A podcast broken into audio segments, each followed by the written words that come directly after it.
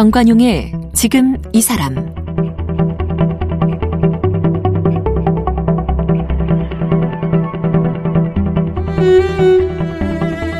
여러분 안녕하십니까? 정관용입니다.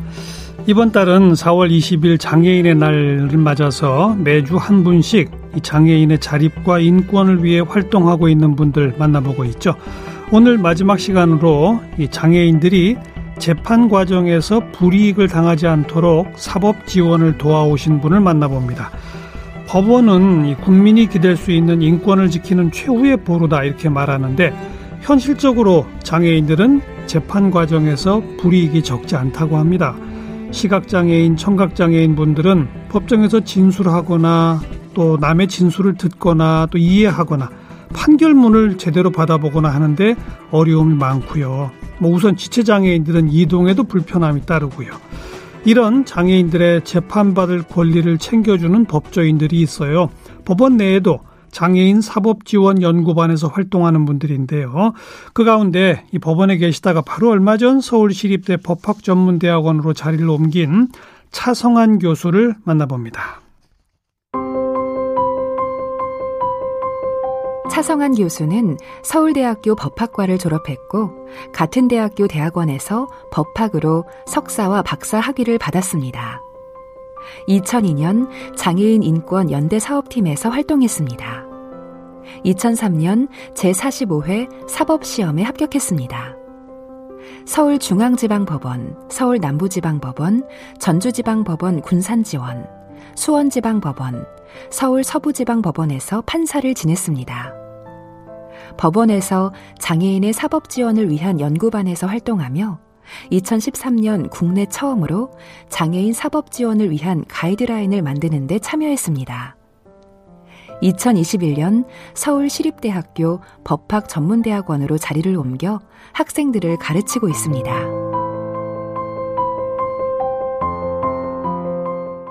차성환 교수 어서 오십시오. 예, 안녕하십니까. 예. 네. 저하고는 몇 번 인터뷰했죠, 과거에. 예, 이제 법원에 판사로 있을 때. 판사 시절에. 예, 맞습니다. 언제 또 로스쿨로 갔어요? 저도 이제 원래 제가 이제 장애나 뭐 사회보장 그리고 또 학자로서 연구하는데 좀 뭐 꿈이 있어서 이제 좀 고민을 하다가 네, 올해 3월에 좀 갑작스럽게 옮기게 됐습니다. 그렇군요. 예, 예. 그럼 사법교육은 누가 해요?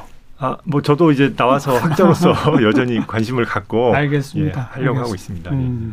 그런데 장애에 관심 가진 게 보니까 사법시험 합격도 전이네요. 예, 그 장애인 인권연대 사업팀에서 활동했다. 예. 어떤 계기입니까? 그러니까 제가 이제 사법시험을 준비하는데 이제 시험을 치르고 이렇게 교내를 걷다가 장애 학생 다큐 영화제 이런 포스터를 봤어요. 그래서 6월인가 7월에 이제 그 시험 끝나고 뭐 이렇게 시간 보내다 그래서 이제 그걸 보러 가지 말았어야 된다 싶은데 하여튼 보러 갔다가 그 이제 장애 학생들이 당시 서울대에서 이제 여러 장애 유형 학생들을 뽑아놓고 지원을 제대로 안 해주고 있는 거예요. 그래서 뭐 귀가 안 들리는 친구는 저기 교수가 얘기하는 게 무슨 금붕어가 얘기하는 것 같다 이렇게 그렇겠죠. 얘기하는 친구도 있고 뭐 휠체어를 타는 분을 뽑아놨는데 그 주된 법대 같은 경우 서울대 법대 같은 경우 이제 엘리베이터 설치 계획도 없고 뭐 이런 거 보면서 이제 활동하는 친구들이 이제 그걸 알리기 위해서 영상을 만들었고 저도 보니까 뭔가 함께 하고 싶다는 생각이 들어서 이게 시험 공부할 때는 그런 거 하면 안 되는데 하여튼 좀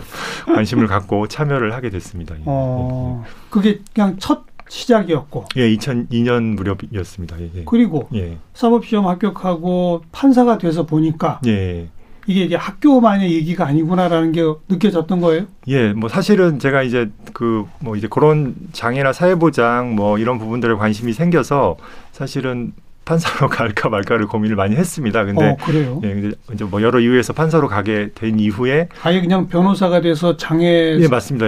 사회보장 전문이 됐고 사회운동가가 될까 생각도 하셨어요? 뭐 공익소송 같은 걸 좀 많이 할까도 고민을 했는데 뭐 여러 이유에서 이제 알아보니까 뭐 독일에 저기 장애인 사법지원이나 뭐 사회법원 이런 게 잘 돼 있다고 해서 일단 법원에서 좀 커리어를 쌓고 또 법원에서 이제 독일로 뭐 해외연수 같은 걸 갔을 때 그렇죠. 이제 그런 부분들을 공부하고 또 이제 장애인 사법지원 문제도 그때부터 관심을 가져서 또 그 부분 관련해서 또 재판하면서 제가 역할할 부분이 있지 않을까 해서 이제 관심을 계속 이어갔습니다. 그래서 판사로 갔고 관심을 이어가면서 현실을 보니 진짜 장애인들이 재판받는 과정에서 불이익을 당해요?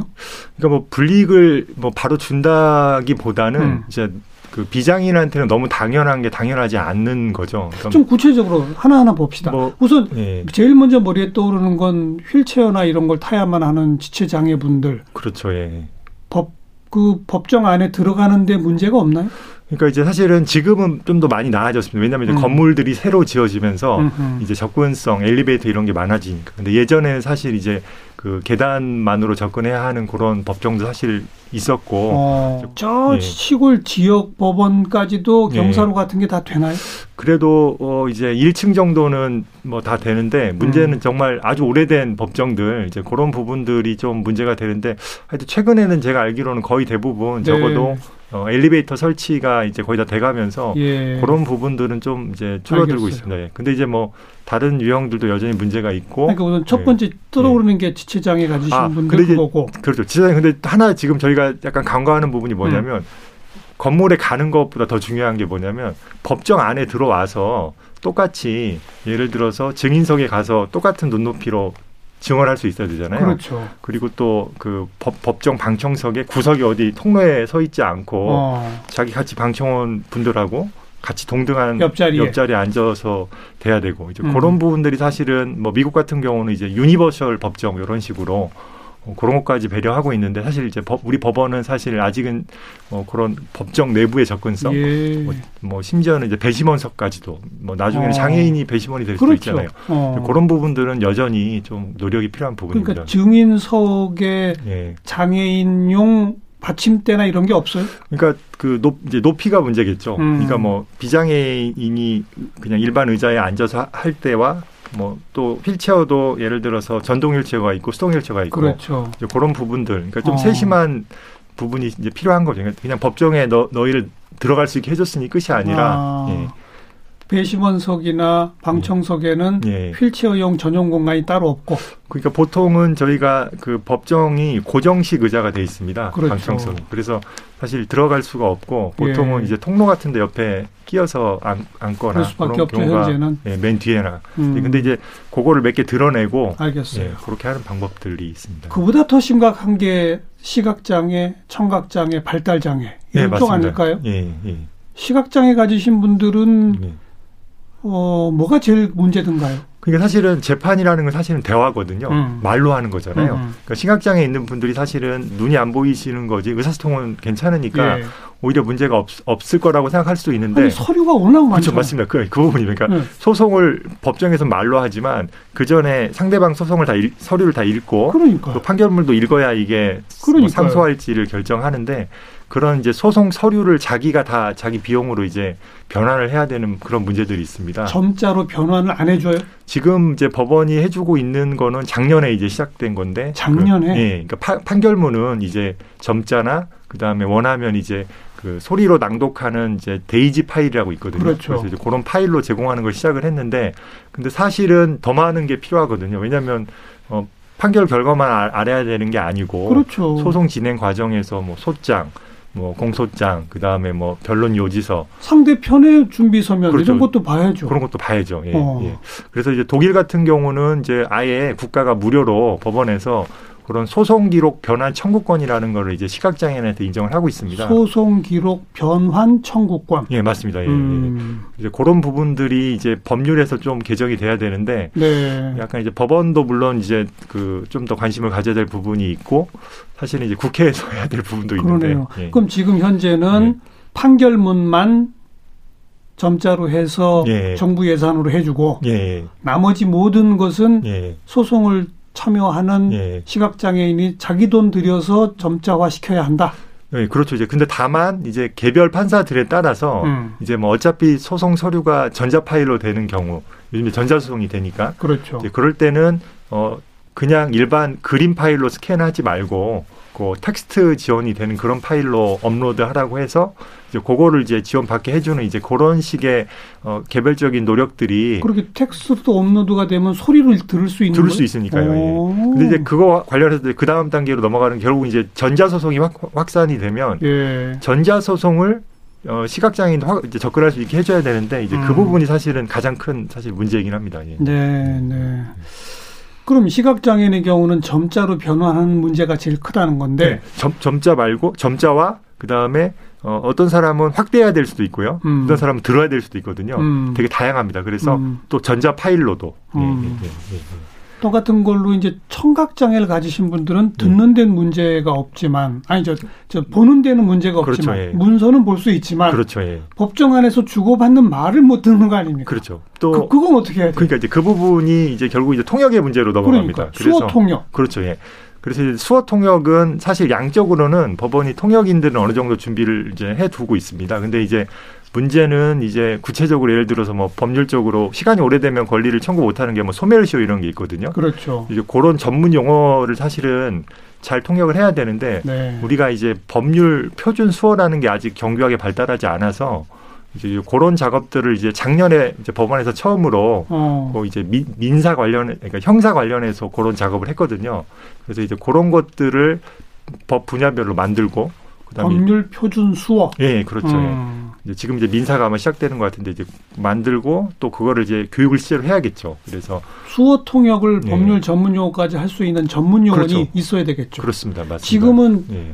이 청각장애인 분들이 법정에 가게 되면 예. 통역사를 정부 예산으로 해줍니까? 예, 그 부분도 뭐 되게 중요한 부분을 얘기하셨는데 사실 예전에는 이제 그 형사소송만 국가가 해줬습니다. 왜냐하면 이제 형사소송은 일반적으로 이제 비용을 국가가 대주니까요. 근데 이제 민사소송이나 뭐 이혼 같은 가사 관련된 거는 자기가 다 돈을 통역비를 냈어야 됐거든요. 예, 예. 그래서 이제 그 부분이 사실 2012년에 이제 장애인 사업지원 연구반 1차로 만들어질 때 문제가 됐는데 그게 한 7, 8년 동안 해결이 안 되다가 다행히 예, 작년에 이제 그 뭐 사법행정 자문회의라고 그 이제 김명수 원장 체계에서 이제 뭐 그 사법개혁의 결과로 만들어진 그 어떤 위원회가 있는데 예. 거기에서 이제 그 부분을 민사 가사까지 다 확장하라라고 결의를 하고 관련돼서 이제 대법원 규칙 같은 게 개정되면서 이제 그 비용 부분 해결했습니다. 다행히. 네. 예, 그래서.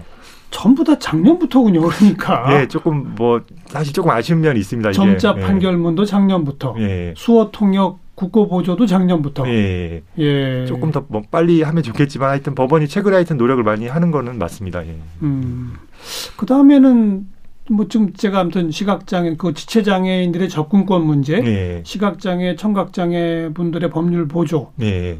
그다음에 제일 걱정이 발달장애인데요. 아, 예. 뭐, 그리고 이제 제가 청각장애 관련해서 하나 조금 중요한데 네, 말씀을 안 드린 게, 모든 청각장애인이 수화를 쓰질 않거든요. 그러니까 수어가 아니라 이제 구어라고 입술을 읽거나 아니면 이제 문자 통역으로 해서 읽는 분들이 있거든요. 그래서 선진국 같은 경우, 특히 미국 같은 경우는 문자 통역하고 수어 통역을 동시에 줍니다. 그리고 이제 뭐 시간이 두세 시간 이상 넘어가면 2명을 해서 2인 1조로 하고. 그래야 되겠죠. 네, 근데 저희는 지금 아직까지 좀 열악해서 한 명이 막 두세 시간씩 하고 있거든요. 그래서 이제 그런 부분들도 이제 앞으로 개선될 부분이 있습니다. 예. 예. 예. 그리고 이제 말씀하신 발달장애인 그렇죠. 그 부분이 가장 사실은 어려운 부분입니다. 이게 어렵죠. 이게 진술이나 이런 거를 할 때 이제 그 제대로 이 법률적인 전문적인 대화를 못 하죠. 발달장애 있는 분들이 사실 이해하기가 쉽지가 않거든요. 그러니까요. 예. 그래서 이제 그런 부분들은 이제 어떤 이렇게 좀 안정감 있는 상태에서 이제 신뢰할 수 있는 사람을 뭐 이런 신뢰관계를 옆에 둘 수 있게 한다든가 그다음에 또 이제 진술을 좀 조력하는 전문가들이 있거든요. 그래서 진술 조력인의 도움을 좀 더 적극적으로 받게 한다든가 그다음에 또 재판장도 중요한데 이제 발달장애를 이해를 해야죠. 그러니까 똑같이 뭐 법률적으로 물어보면 알 수가 없잖아요. 네. 그러니까 마치 이제 뭐 약간은 초등학생한테 쉽게 설명하듯이 그렇게 해줘야 되는데 예, 발달장애인한테 또 쉽게 설명을 해줘야 되고 예. 그 얘기를 나누다 보니까 왜 지난 2011년에 영화 도가니 맞습니다. 예, 예, 예. 거기가 좀 발달장애인들이 있었던 곳이고 정확히 얘기하면 이제 청각장애인이면서 일부 이제 지적장애가 그러니까요. 있었던 분들이 있었죠. 그래서 막 성폭력당하고 막 이랬는데 예. 결국 그 가해자들이 제대로 처벌 안 되잖아요. 좀 뭐 나중에 항소심 가서 집행유예로 다 나온 거는 사실 좀 뭐 비판받을 소지가 있는데 이제 그거 자체는 사실은 이제 뭐 좀 장애인들의 의사소통 문제도 있었지만 또 근본적으로는 이제 당시에는 합의만 하면 강간죄 같은 경우에 뭐 처벌 아예 안 받거나 아니면 형량을 확 낮출 수 있는 그런 친고죄라는 게 있었거든요. 그래서 이제 그런 부분들이 좀 많이 작용한 부분이 사실 있었고. 근데 바로 그런 대목에서. 네. 장애, 발달장애, 지체장애를 갖고 있는 분이 예. 제대로 된 그게 합의라고 봐야 돼요? 그거 너무 날카로운 지적인데 예, 그 부분이 사실 문제입니다. 사실은 그거를 친인척이나 보호자가 해버리는 거예요. 그런 그러니까 합의를. 제가 예, 그러니까 말하는 게 그거예요. 예, 그러니까 이제 그래서 사실은 이제 일부 친고죄 이제 지금은 이제 강간죄가 친고죄가 아니거든요. 그래서 사실 절차 진행할 때 그 부분도 중요합니다. 그러니까 처벌 불언이나 아니면 가해자를 용서한다는 얘기를 할 때. 이게 진짜 그렇죠. 의사인지 요거를 정말 세심하게 이제 재판부가 따져야 되는 거죠. 근데 이제 판사님들이 물론 훌륭하시긴 하지만 장애인을 우리 사회에서 만나기가 쉽지 않거든요.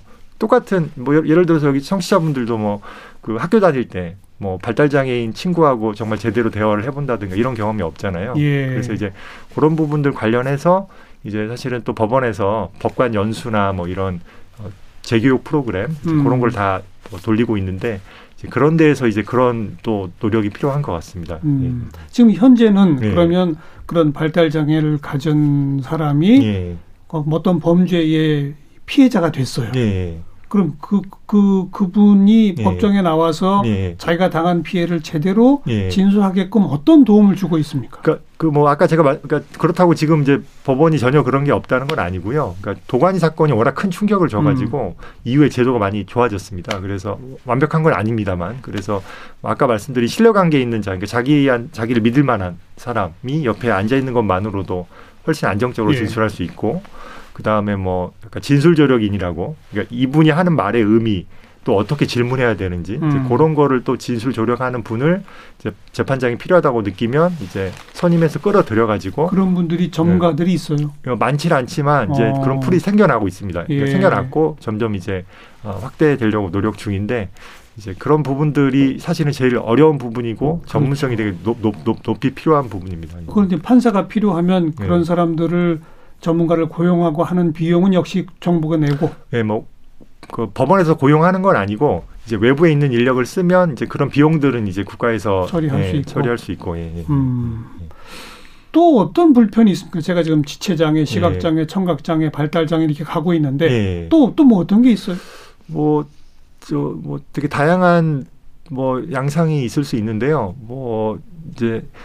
사실 또 잘 사람들이 모르는 장애 유형이 있는데요. 뭐예요? 예를 들어서 그 신장 장애. 신장 투석 받으시는 그렇죠, 분들. 그렇죠. 그러니까 이런 분들한테는 뭐가 중요하냐면 휴식이 또 중요하거든요. 맞아요. 예. 그러니까 재판을 이제 받을 때 그 중간에 휴식이나 예. 그다음에 또 하나는 이제 이분들이 투석을 받으시잖아요. 그래서 이제 재판 일정 같은 거 조정하는 부분들도 맞아요. 중요할 수 있고 투석을 일주일에 꼭 두 번 정도씩 네, 받아야 되는 분들 많아요. 네, 네. 그리고 이제 이제 호흡기 장애인 분들 예. 이런 분들은 이제 그 호흡기 장치를 장착하고 법정에 나와서 증언을 사실 해야 되는 상황이 있을 수도 있는데 이제 그런 부분들이 이제 혹시 잘못되면 이게 이렇게 사망으로 이를 수도 있어서 그렇죠. 이제 어떻게 약간 응급상황에 대처할 수 있을지 이제 그런 부분들도 사실 고민이 될 수 있고 그래서 사실은 그 전형적인 장애 유형 말고 그러네요. 조금 그러네요. 다양한 장애 유형에 대해서 그러네요. 전반적으로 판사들이 좀 이제 이해할 수 있어야 되고 이제 그래서 저희가 이제 법원 공무원뿐만 아니라 그래서 이제 장애 사업 지원 가이드라인 작업을 이제 계속 해왔고 네. 이제 거기에 이제 그런 내용들을 좀 많이 넣어놨습니다. 말씀 듣다 보니까 진짜 어떤 분은 심장이 약해서 예. 자칫 흥분하면 예. 안 죽을 수 있는 이런 분들도 어떡합니까? 그러니까요. 그런 부분들에 대해서 이제 하나 더 좀 더 정교한 지금 이제 논의하다가 저도 나왔는데 네. 사건에 이분이 장애가 있다 없다 그리고 어떤 배려가 필요하다는 거를 미리 소송 기록이나 전자 시스템에 이제 입력하는 란을 만들어 보자 이제 그런 예. 얘기도 좀 하다 나왔는데 예. 그래서 이제 재판부나 법원 직원이 미리 알 수 있게 그래야죠. 예, 그런 논의도 조금 있었습니다. 예. 우리 차 교수는 예. 직접 현장에서 일선에서 재판할 때 예. 이런 장애를 가지신 분을 직접 경험한 사례가 있나요? 사실은 이게 사건을 제가 이렇게 고를 수 있는 게 아니거든요. 그러니까요. 이제 임의적인 배당이라서 사실 제가 직접 이렇게 장애를 경험한 적은 많지는 않습니다. 근데 이제 기억이 나는 게 이제 예를 들어서 귀가 안 들리는 분들을 네. 농인분들만 생각하는데 사실은 난청을 가지신 좀 나이 드신 분들도 되게 많거든요. 그렇죠. 이제 그런 분들은 사실은 또 어떤 게 예를 들어서 이제 옆에 누군가를 앉혀가지고 이렇게 이중으로 통역하는 네. 바로 귀에서 얘기해서 그런 거나 이제 보청기 사용 이제 그런 것들도 중요하고 이제 또 하나는 이제 보험 그러니까 뭐 어머니가 돌아가셨는데 이제 보험금 관련해서 소송을 하는데 알고 봤더니 그 원고가 발달장애인인 거예요. 그러면 도대체 이 소송이 제대로 된 소송인지 아니면 누가 이용해서 돈을 가져가려고 하는 소송인지 이제 그런 거 관련해서 이제 좀 바쁘더라도 직접 그 원고를 출석하게 하고 그다음에 제가 이제 따로 대화를 해보고 그래서 이제 이분이 진정한 의사인지 네. 그런 거를 좀 이제 확인하려고 노력하고 이제 그런 경험들은 좀 있습니다. 예. 몇 번 언급하신 장애인 사법 지원 연구반 예. 처음에 언제 어떻게 만들어진 거예요? 요게 이것도 사실은 도가니 사건의 영향입니다. 그때 이제 워낙 이제 법원도 함께 좀 비판을 많이 받아서 근데 그 두 가지 축이 하나는 성폭력 문제였고 하나는 이제 청각장애인들이 그때 당시 뭘 요구했냐면 방청석에서도 소아를 볼 수 있게 통역을 좀 하거나 네. 아니면 통역인의 위치를 좀 돌려달라 이런 얘기를 했는데 이제 그때 이제 재판장님은 약간 좀 당황하셨던 부분이 있는 것 같아요. 그래서 일부 이제 뭐 재판부에서 이렇게 그걸 거절한 거예요. 그래서 이제 그게 좀 막 논란이 돼서 이제 다행히 이제 나중에 얘기해서 그거를 이제 해주시는 걸로 예. 바꾸시긴 했어요. 이제 그래서 이제 그 장애 사업 지원 문제가 그때 이제 튀어나왔고 그래서 이제 법원 행정처에서 관심을 이제 가지기 시작했고 이제 저는 이제 사실 아까 말씀드린 것처럼 법원 들어올 때 그 문제를 관심이 있어서 그 일이 터지기 전에 제가 한두 편 정도 장애 사업 지원에 관련된 논문을 써놓은 게 있었어요. 예. 그래서 그걸 쓴 직후에는 사실 거의 아무도 관심을 안 가졌는데 갑자기 좀 여러 군데서 연락이 오더라고요. 소환 당했군요. 예, 뭐 소환까지는 아니고 그래서 뭐 이제 저도 참여하고 또 이제 다른 조음들도 오셔가지고 그래서 이제 2012년에 예, 일단 그럼 우리가 뭘 할지 고민하다가 뭐 제일 중요한 걸로 잡은 게 이제 가이드라인 한번 만들어 보자. 그게 장애인 사법 지원을 위한 가이드라인. 맞습니다. 예. 그렇게 시작이 됐습니다. 주로 어떤 내용을 담았어요, 이 가이드라인은?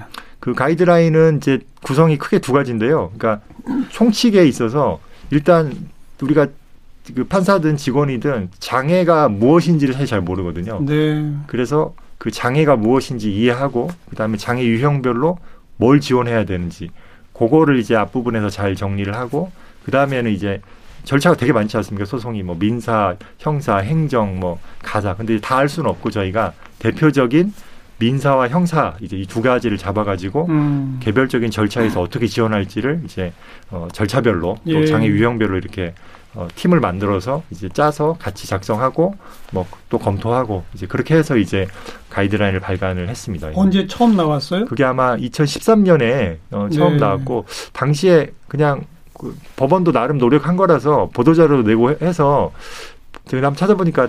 단신성으로 근데 언론에서 한 번 정도 실어주고 별로 관심이 없으니까 그러니까 이게 법원이 뭘 못하면 욕하면 기사가 아마 잘 팔리시는 것 같아요. 근데 법원이 뭘 잘한 거를 이렇게 하시는 건 별로 관심이 없는지. 예. 네.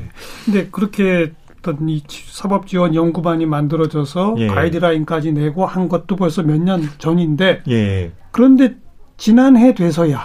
예. 뭐, 벌써 한 7, 8년이 지나서야, 예. 비로소, 예. 판결문 점자 서비스, 예. 뭐, 수어 통역, 형사 절차 비용 부담, 뭐, 예. 비용. 겨우 그 정도 되는데도 7, 8년이 걸려요? 왜 그래요? 그래, 저도 사실은 그 당시에 되게 열심히 해주셨고, 저도 뭐 참여해서 기쁘게 했는데, 조금은 아쉬운 게, 그 당시 법원 이후에 이제 좀 전개 과정이 좀 아쉬운 게, 약간은 좀 어떤 그 가이드라인 하나로 너무 이렇게 뭔가 일이 끝났다는 느낌의 어떤 홍보나 또는 이제 뭐 인식만 개선하면 된다 이렇게 갔던 게 조금 아쉬운 것 같습니다. 실제 제도를 바꾸고 규정을 바꾸고 하는 그 작업을 했어야 되는데 그게 한 5, 6년, 6, 7년 사실 그죠. 멈춰 있었고 이제 그래서 뭐 그 중간에 이제 유엔에서 2014년에 네. 사법부에 대해서 이 가이드라인 뭐 내용은 좋은데 이게 규범력이 있냐 사람들 잘 모르는 것 같은데 이제 법규로 만들어 봐라 이제 그런 권고도 좀 사실 나오고 네. 이제 판사나 뭐 직원들 장애 관련된 교육도 좀 제대로 해봐라 이제 이런 권고도 나왔는데 사실 법원이 한 뭐 5, 6년, 7, 8년 동안 그걸 이제 사실은 뭐 씹었다는 표현 좀 그런데 조금 제대로 못한 건 맞습니다. 근데 이제 다행히 뭐 2019년 그 무렵부터는 다시 좀 논의가 시작된 거네요. 예, 2차 연구반이 또 만들어지고 하면서 어찌 보면 이제 제대로 된 첫 걸음 떼기 시작한 거 아니에요? 맞습니다. 본격적인 지금 그죠? 활동은 이제 시작이고 이제 다만 장애 사업 지원 연구반은 이제 TFT 비슷하게 이렇게 기간을 가지고 한 거라 사실 2차는 이미 끝났습니다. 이제 가이드라인 내고 몇 가지 중요한 일 하고 끝나서 언제 또 3차가 될지 모르는데 이제 밖에서 또 뭐 여기 전문가분들이나 아니면 뭐 장애 단체나 시민 단체나 또 언론에서 3차 연구반도 빨리 만들어서 하라라고 얘기해 주시면 더 목소리를 내야죠. 네, 그러면 더 좋을 것 같습니다. 네, 지금 이게 우리 차 교수랑 얘기 나오다 보니까 일반 행정부 관공서에 장애인분들이 가서 뭔가 민원을 제기하고 하는데 예. 조력받을 수 있는 예. 이런 건 있나요? 그 부분이 사실 그 유엔에서도 좀 문제가 됐습니다. 그때 이제 유엔에서 권고한 것 중에 하나가 뭐냐면 이제 장애인 차별금지법에 되게 좋은 조항이 하나 들어갔거든요. 그러니까 법원한테 적극적 구제 조치라는 걸 명할 수 있게 권한을 줬습니다. 예. 그래서 뭐 최근에 나온 중요한 판결로는 예를 들어서 시각장애인을 위해서 쇼핑몰에다가 시각장애인들 접근할 수 있게 홈페이지나 이런 거 바꿔라 이런 판결도 최근에 내렸거든요. 근데 이제 그게 사실은 장애인 차별금지법이라고 이미 2008년에 그 만들어진 법에서 시행되던 법에서 들어온 조항인데 그 판결 그 권한을 법원이 사실은 되게 오랫동안 제대로 쓰지 않았습니다. 예, 그게 예. 2014년 돼서야 첫 판결이 나왔습니다. 그래서 이제 그런 부분들 관련해서 조금 더 그런 장애인을 위한 소송 절차를 예. 좀 더 잘 접근할 수 있게 법원도 노력하라 이런 권고도 나왔고 알겠습니다. 또 하나는 이제 비용도 좀 감면해 줘라 예. 이런 내용이 나왔는데 그런 부분들이 조금 발전이 필요합니다. 우리가 이제 장애인 문제 생각하면 한 20여 년 전부터 장애인 이동권 얘기 나오기 시작했고 예, 맞습니다. 예. 그다음에 장애인 교육받을 권리 얘기 나오기 예. 시작했고 예. 장애인도 직장을 가져야 한다. 예. 뭐 이런 얘기들 많이 합니다만 예. 오늘 보니까 재판 과정, 사법 절차에서도 장애인에게는 특별한 조력이 필요하다. 예. 그러다 보니 사법 절차뿐일까? 예. 행정부서에 가서 민원 제기할 때. 그렇죠. 예. 또 방금 판결 얘기하신 것처럼 쇼핑몰 가서 뭐 하나 사더라도. 맞습니다. 아, 사회 구석구석에 장애인을 위한 조력은 이제부터 시작돼야 되는구나. 예. 그걸 판사들이 판결로 명할 수 있다는 거 아니에요? 그렇습니다. 그 적극적 구제 조치만 사실 활용하면 그러니까요. 말씀하신 이동권, 노동권, 뭐 교육권 엄청난 변화가 사실 또 가능하기도 합니다. 사실은 예. 미국에서도 실제로 그렇게 사법부가 장애인 권리 증진에 사실 큰 역할을 했고요. 예. 알겠습니다. 이제 재판부는 나오셨습니다만 예. 학계에서 예. 이 장애인 사법 조력에 관한 글 연구도 더 많이 해주시고 예. 계속 앞장서 주시기 바랍니다. 예, 감사합니다. 예. 서울시립대학 법학전문대학원 차성환 교수였습니다.